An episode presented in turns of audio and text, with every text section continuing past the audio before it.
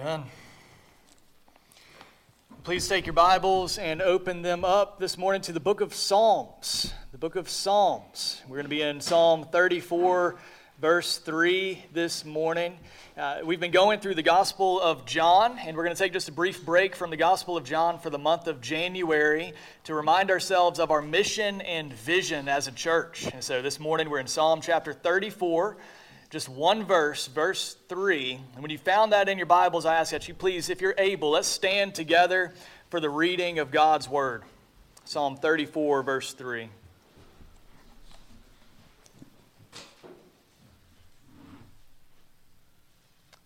Says, Oh, magnify the Lord with me, and let us exalt his name together.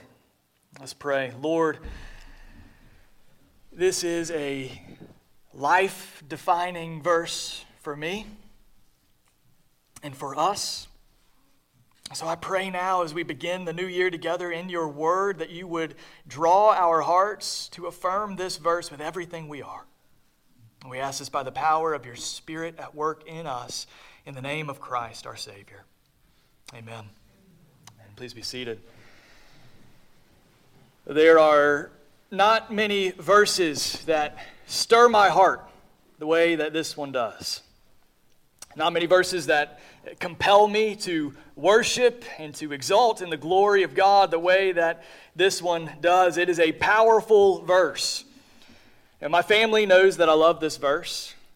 In fact, one of the gifts that I received for Christmas this year was a framed picture where each of my three children had handwritten this verse out, each one of them by hand, uh, had it framed as an absolute masterpiece.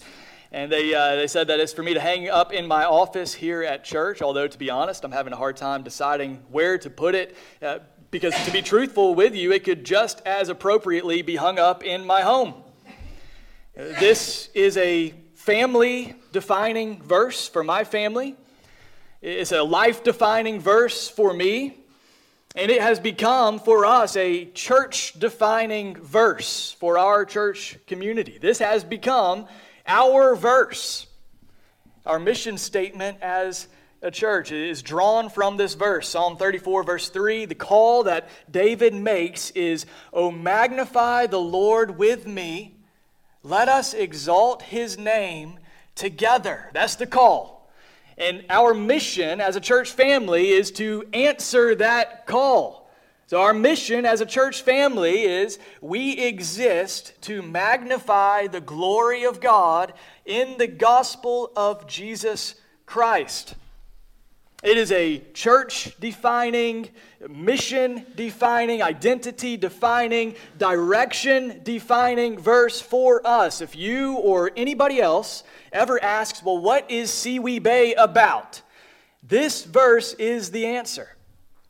So, my prayer for you and, and for us together as we begin a new year, 2024 together, is that we would hang this verse as a purpose defining banner over every facet of our lives. That's my prayer for us. And so, my aim today, very simply, is just to remind us of this mission, to remind us of our purpose, to magnify the glory of God in the gospel of Jesus Christ. And so, I have just two observations to make this morning from verse 3 of Psalm 34. Two observations to make this morning. First, is that the name of the Lord is worthy of exaltation. The name of the Lord is worthy of exaltation.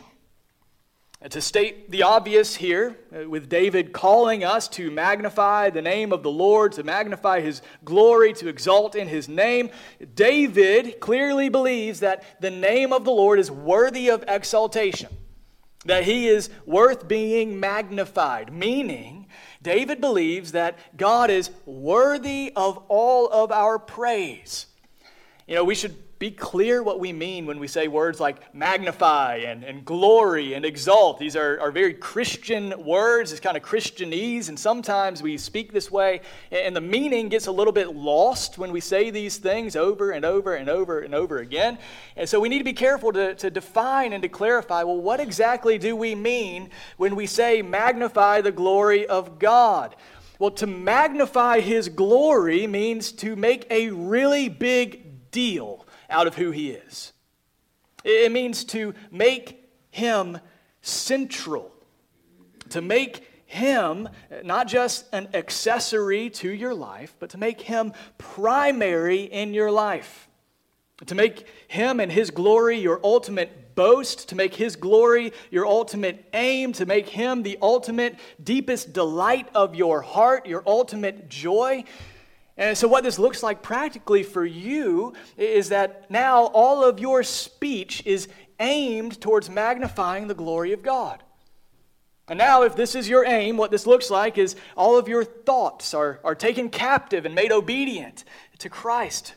It looks like all of your actions, all of your motives, everything that you do throughout your day to day life is aimed towards this great end to magnify the glory of God. That we would live as if this were the greatest thing in the universe because our heart is convinced that it is. That's magnification. That's exaltation. That's what David says God is worthy of. And that, I believe, is meant to be the aim of your life. John Piper says it like this. You've heard me quote this before. He says that there are two types of magnifying there is microscope magnifying, where you make something that's very small appear to be big. And then there is telescope magnifying, where you make something very big appear to you as big as it actually is. And so you take a microscope and you aim it at an ant, and that tiny little ant becomes much bigger in your sight, bigger than it actually is. You take a telescope and you point it upwards at the moon, and now you begin to see with greater clarity the, the shape, the color, the, the brightness, the, the texture. All of it is seen more clearly. All of a sudden, it is magnified. That's what we mean when we say we want to magnify the glory of God.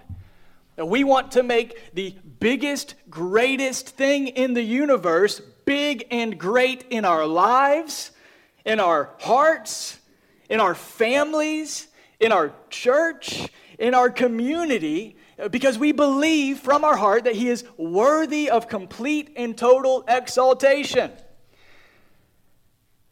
I want you to just take a minute as we begin the year together and take an honest assessment of your heart right now. As you hear this call from David to, to come to magnify the Lord with me. Let us exalt his name together. This, this call to make God's glory primary in your life. I want you to ask yourself Does your heart agree that the Lord is worthy of this type of magnification? Does your heart resonate with this, this call on your life that God is worthy of not just part of you, but all of you? And if not, then I want you to ask yourself well, what is taking his place? The truth is, your heart will worship something.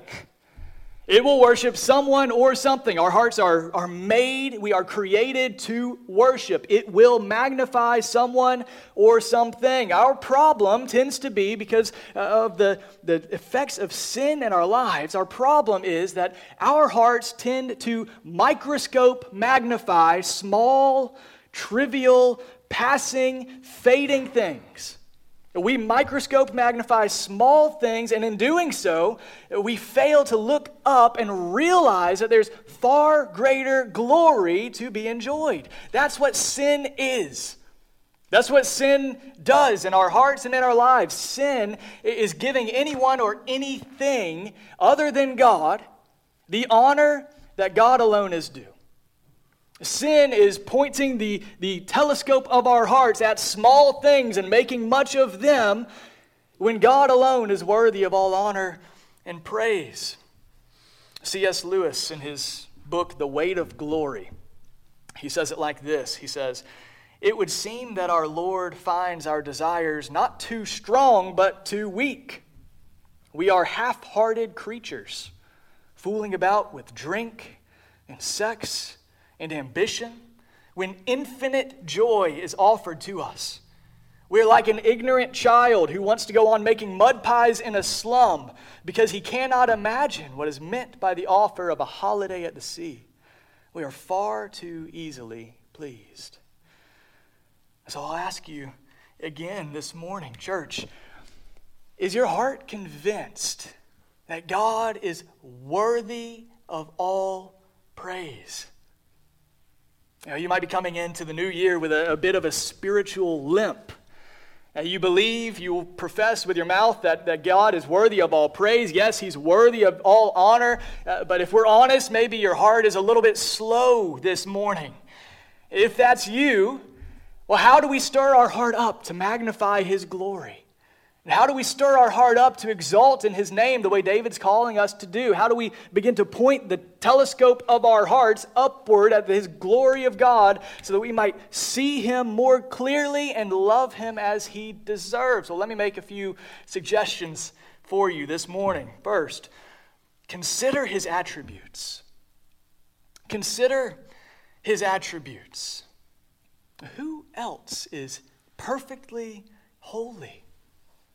Where else can you turn? Anywhere on the earth to find someone or something completely pure, the fount of all goodness, totally, completely good and pure. Where can you find that anywhere in the world? Who else is all powerful, without rival, without equal? Who else is all knowing, the fountain, the source, the giver of all truth and wisdom and knowledge? What other, what other pleasure, what other joy is infinite, eternal, unchanging? We praise good things here on earth despite their flaws, but, but the God we worship is flawless, eternally, totally good. That's who He is. There's no one like Him.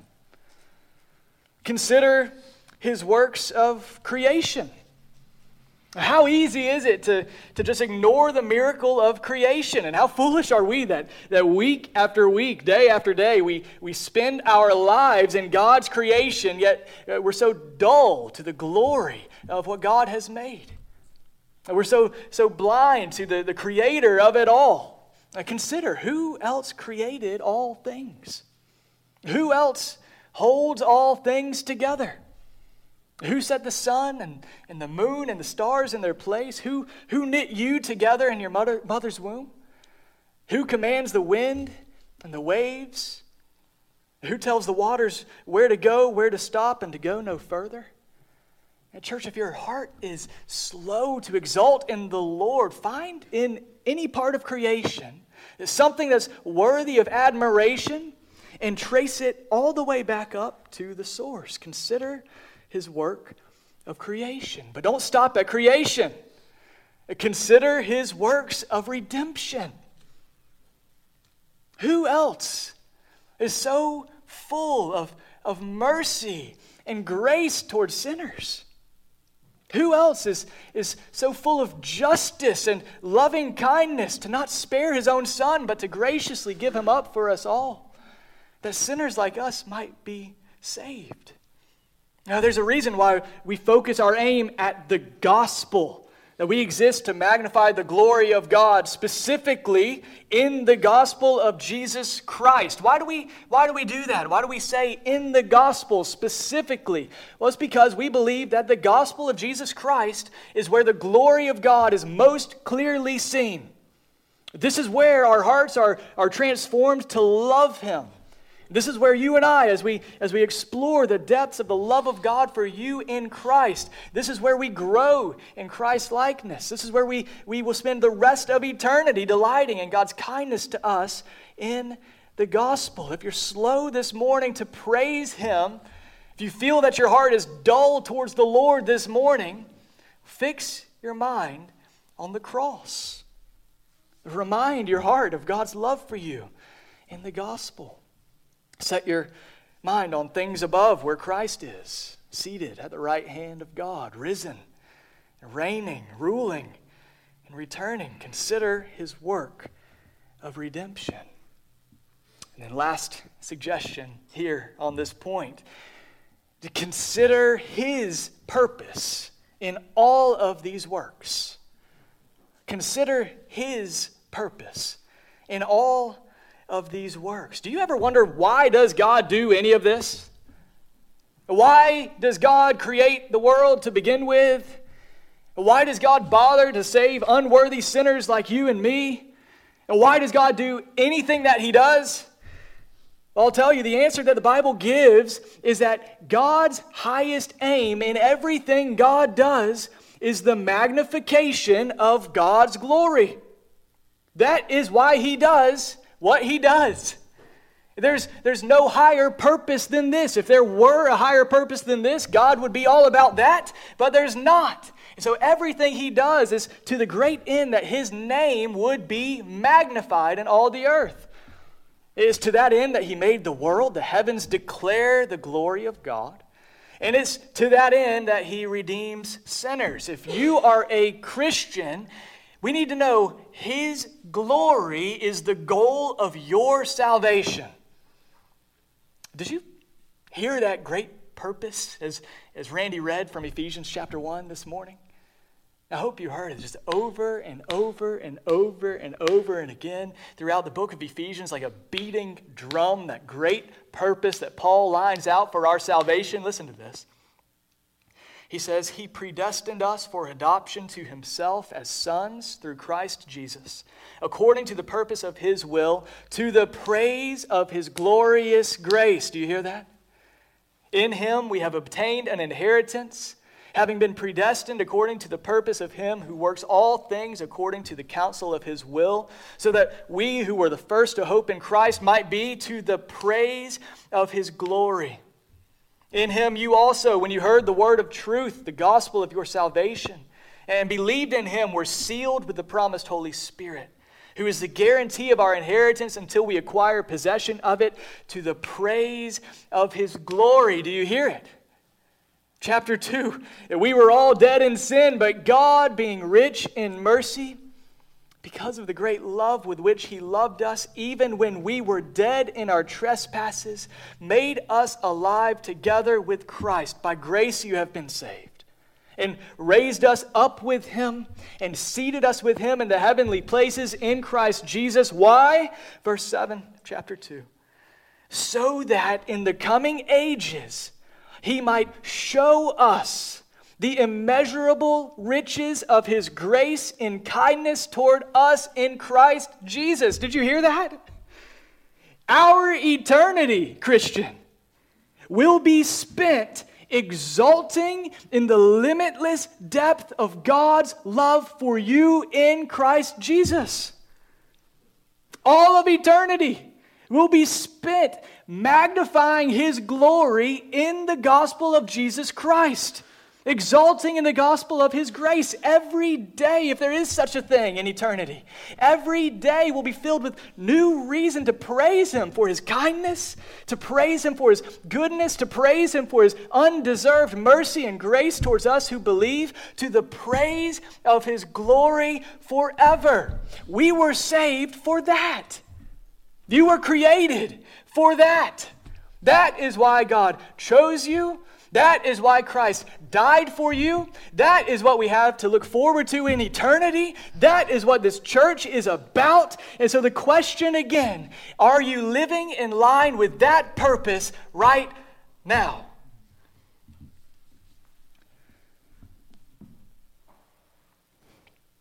Let me humbly suggest to you that you will never be satisfied with your life until the glory of God is its ultimate purpose.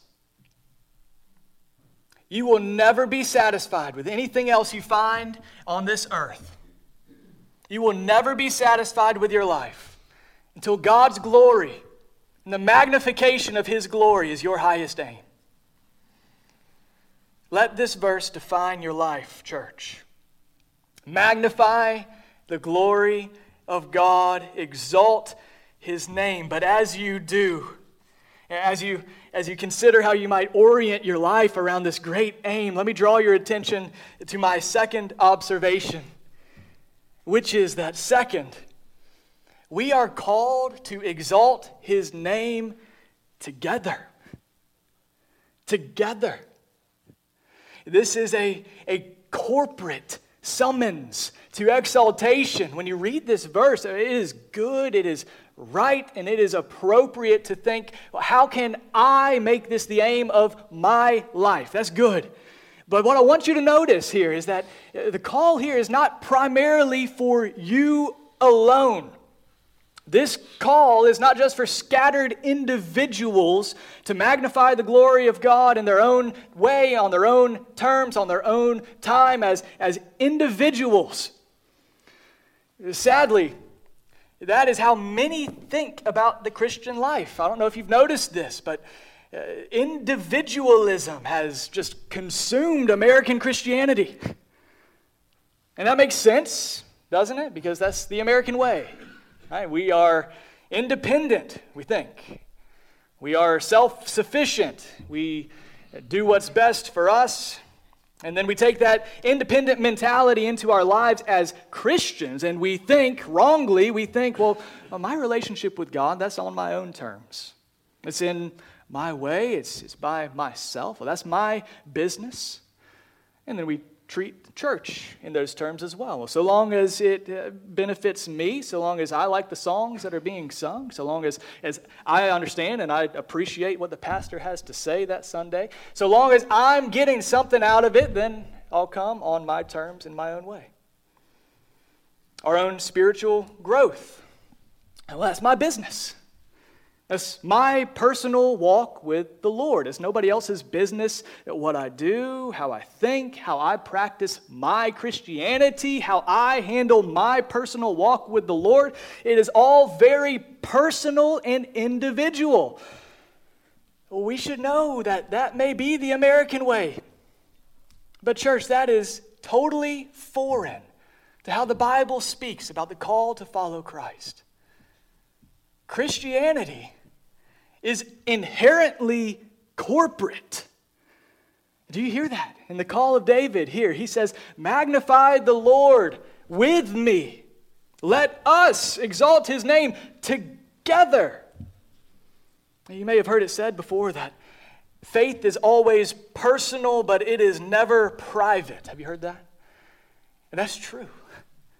Now, you should, absolutely, you should have personal, individual faith in Jesus Christ. You, you must have personal faith in Jesus Christ if you're going to be a, a genuine Christ follower.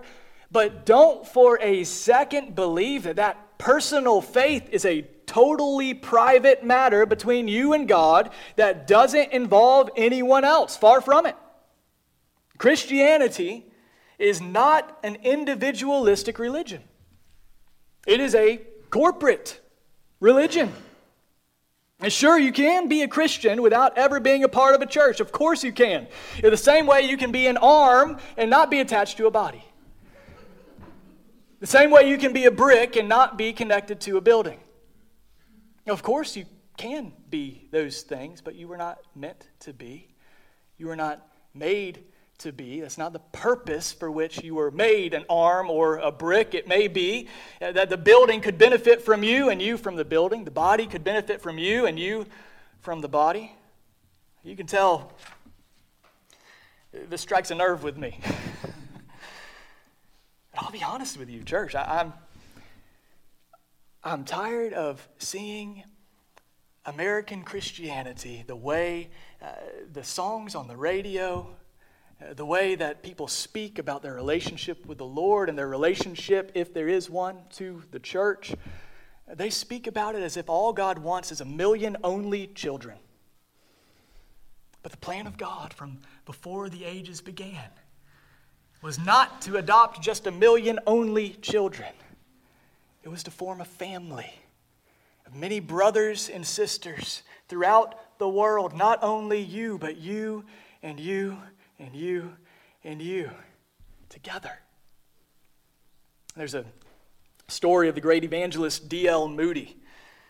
D.L. Moody was visiting a church member who had been absent for some time, and like a good pastor does, he noticed and he went to go speak with him.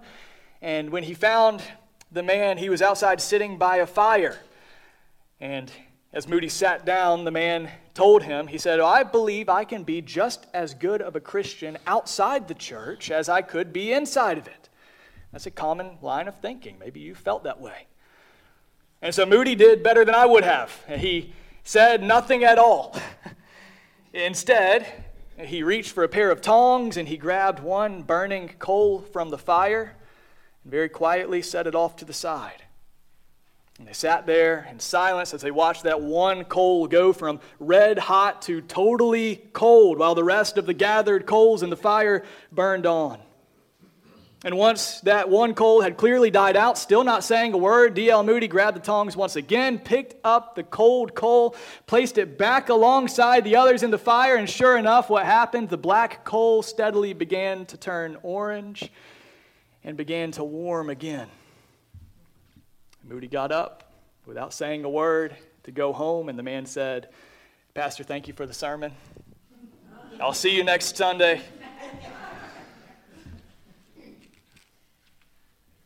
Church, if you feel a little bit cold in your affections for the Lord, I don't know if there's a better way to warm the affections of your heart than to gather together with God's people. Now, I can't tell you how many times your faith has encouraged me.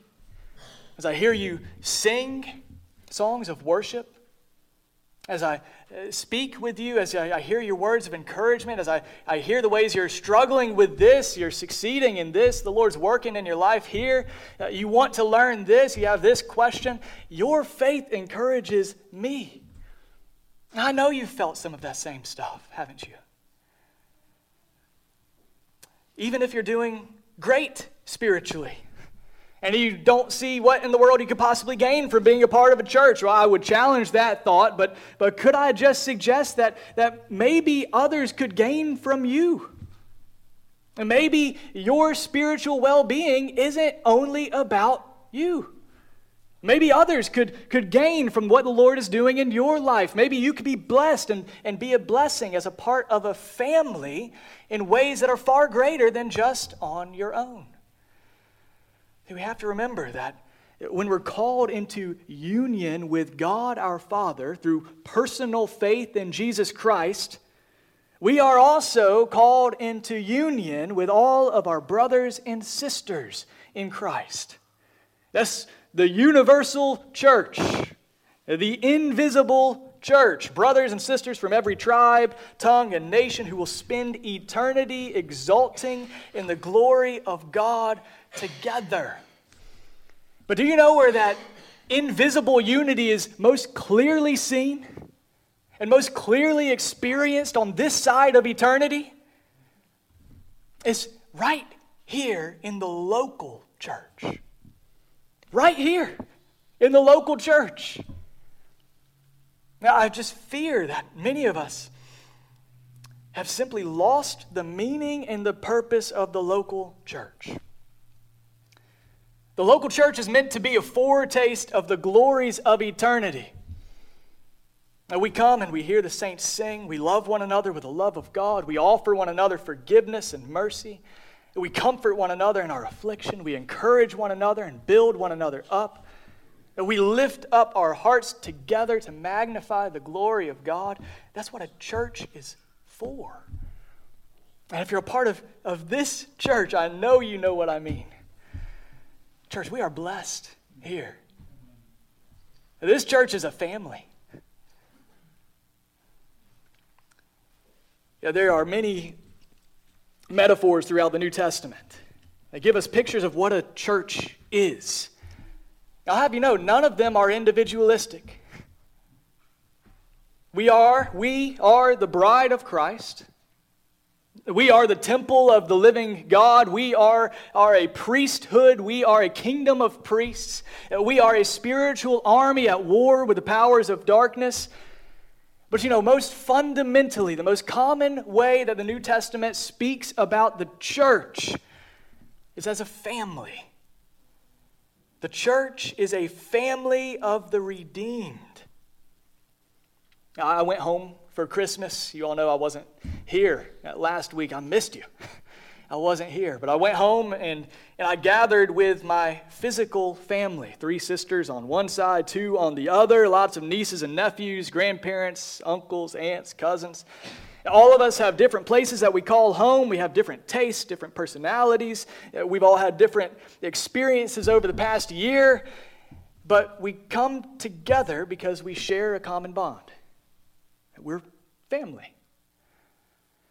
The church, at a, at a basic, fundamental level, is a family. much truer than flesh and blood. And as a family, as, as diverse and as distinct as we may be as individuals, as a family, we share several key things in common. Think about this with me as we close. As a family, every one of us shares a common past. We were dead in our trespasses and sins in which we once walked. Every one of us. We have different stories of what that looked like in your life. We have different experiences of, of what that looked like in your own rebellion against the Lord, but we share a common past. We know what we have been saved from. But praise God that we share a common salvation. We share a common hope, a thousand unique, different testimonies, but one common theme. The Word of God came to you in power, and you believed by the grace of God that Christ Jesus came to save sinners, of which I am the foremost. That Christ Jesus has lived and died and risen to save you from your sin. By the grace of God, you believed and you were washed you were sanctified. You were redeemed by the power of God. Every member of this church says, Yes, that's my story. And because of this, church, we share a common aim. It's the family motto. We exist to magnify the glory of God in the gospel of Jesus Christ together. This is the, the great banner that hangs over every ministry of this church.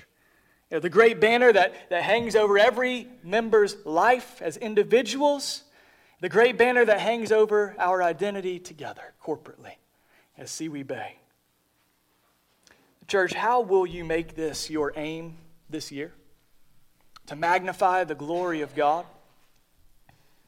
Now, I should probably ask first Are you a part of a local family of believers? It doesn't have to be here. But I would encourage you, if you're not a member of a church somewhere meaningfully where you can link arms together and be a part of the family, consider how you might do that this year. And for those who are a part of this church, Seawee Bay, how do we plan to magnify His glory this year? Well, we've identified three ways.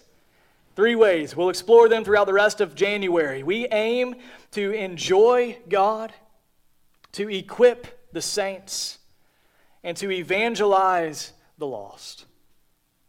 Those are our three buckets to enjoy, to equip, and to evangelize. But over the next three weeks, I've, I've felt compelled uh, to explore how we might accomplish these aims more specifically through prayer.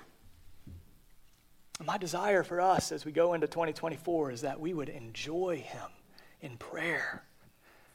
And that you, as a church family, would be equipped to pray. And that we would pray and desire and, and ask the Lord earnestly to send laborers into His harvest field. That we would commit to magnify His glory through prayer. And that's where we're going, Lord willing, in the weeks to come. Let's pray.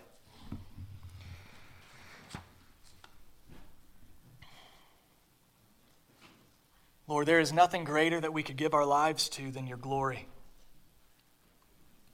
We confess the tug and the, the pull of so many worldly desires and worldly pleasures, fleeting things. We microscope, magnify small things, and ignore the call on our lives to magnify your glory. And so we pray, Lord, if there are any here who, uh, who have not yet tasted and seen that the Lord is good, would you? Would you draw their hearts to the glory of God and the gospel of Christ, even now as I pray? And Father, we ask that uh, together as a church family as we step forward into the new year, Lord, that we would be defined by this great call. Would you do it in us? We pray in Jesus' name. Amen.